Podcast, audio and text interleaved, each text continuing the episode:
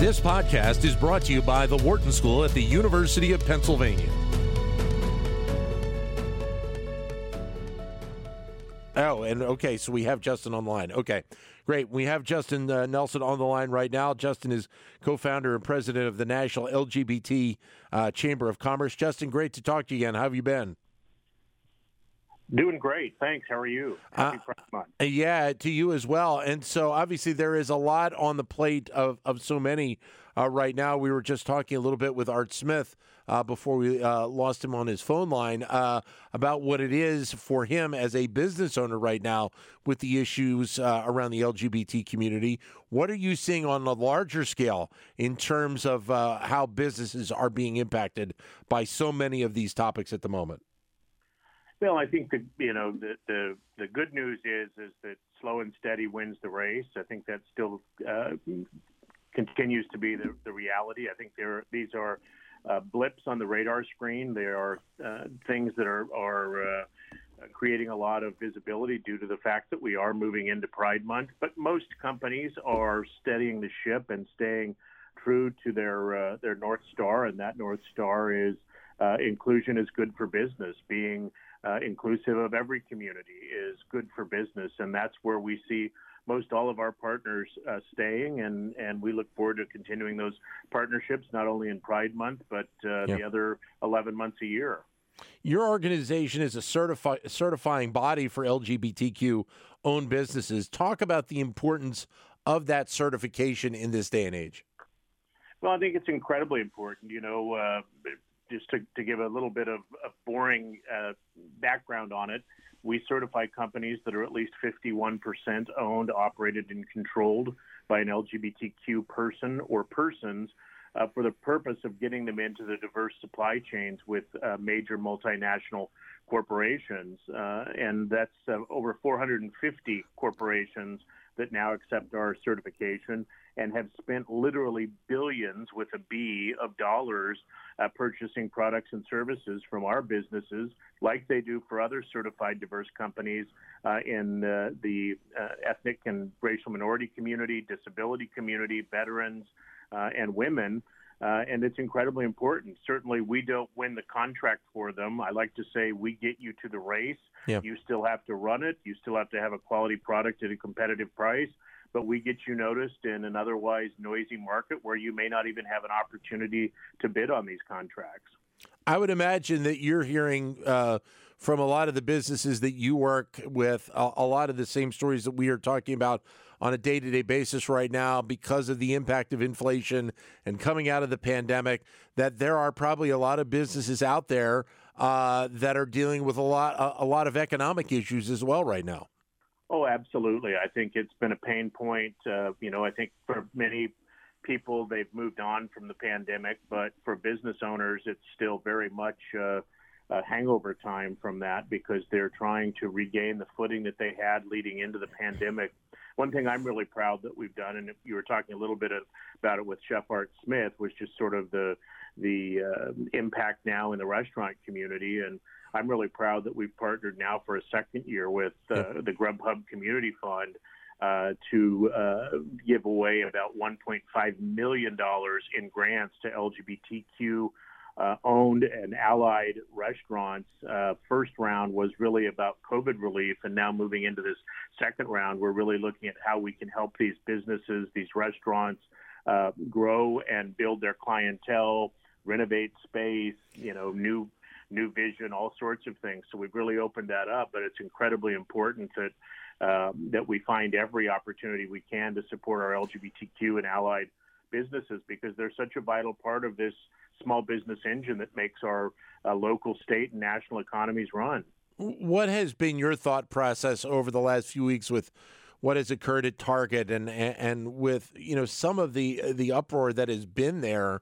Uh, from uh, some of the American public uh, about a company like Target bringing forth uh, these uh, you know clothing items and other material items uh, into their store.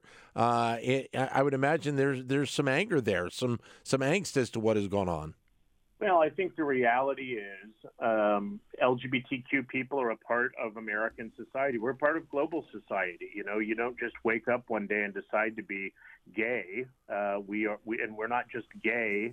We're a lot of things. You know, we are business owners. We are employers. We offer health care. We're part of the tax base, and of course, we're consumers. And so, I think any uh, business that looks at, uh, at consumers as their major line of revenue has to be thinking about all of their potential constituencies. And I think that's what we've seen here. I think there's a historical lesson here, too. It's not the first time that these boycotts have been uh, bantered about, and it's not the last time that they're going to be on the losing end of things. I right. think uh, companies that, um, and not all of them do it perfectly, by the way, or don't do it perfectly at the outset. I think there's a lot of angst, but most companies that have stayed the course or get back on course reap the benefits of it long term. You know, I, I have the luxury or or whatever you want to call it of having been through this before. This is not the first time since the chamber's been in existence that these sorts of uh, boycotts and, and nonsense have happened. What right. what is also true and was true then is companies that stay the course see the benefit of it because they're a lot more inclusive, positive, forward-looking uh, consumers than there are, um, you know, the other side of things. Well, and, and I find it interesting to sit back and, and watch this because you know you, we were talking about here an instance uh, of items, materials being in store yet it's almost like people forget there are so many other venues and ways, especially in this world of e-commerce right now, where products are sold. Uh, you know, Major League Soccer sells pride jerseys for the teams in Major League Soccer. They sell them online. They sell them at the team locations as well. There's so many other aspects that this just this one aspect of in-store kind of befuddles me a little bit. Oh, I think absolutely. You know, I mean, equality is good for business. That's the reality of it. Um, you know, and it's not just for people like me that happen to be a part of the LGBTQ community. It's for people like my sister and her family, my parents, my friends. You know, we want to we want to be reflected and uh, appreciated just like every other uh, group, and that means not only us that are an actual part of the community, but our allies. And when you put together the 16 to 20, 24 million LGBTQ Americans, plus friends and family, uh, plus like minded, progressive, forward looking uh, Americans, um, you, you, know, you have a, a, pretty large majority of people that believe that being inclusive and respectful uh, of all is really the vast majority of the American public. What does this month mean to you in this in, in the larger scope of of the LGBT community and what it does on a daily basis throughout the course of the year?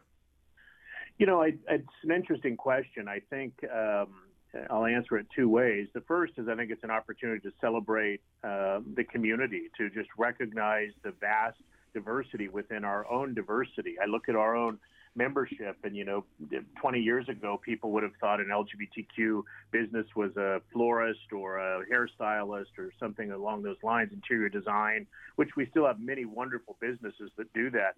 But, you know, our businesses are in construction, in aerospace, engineering.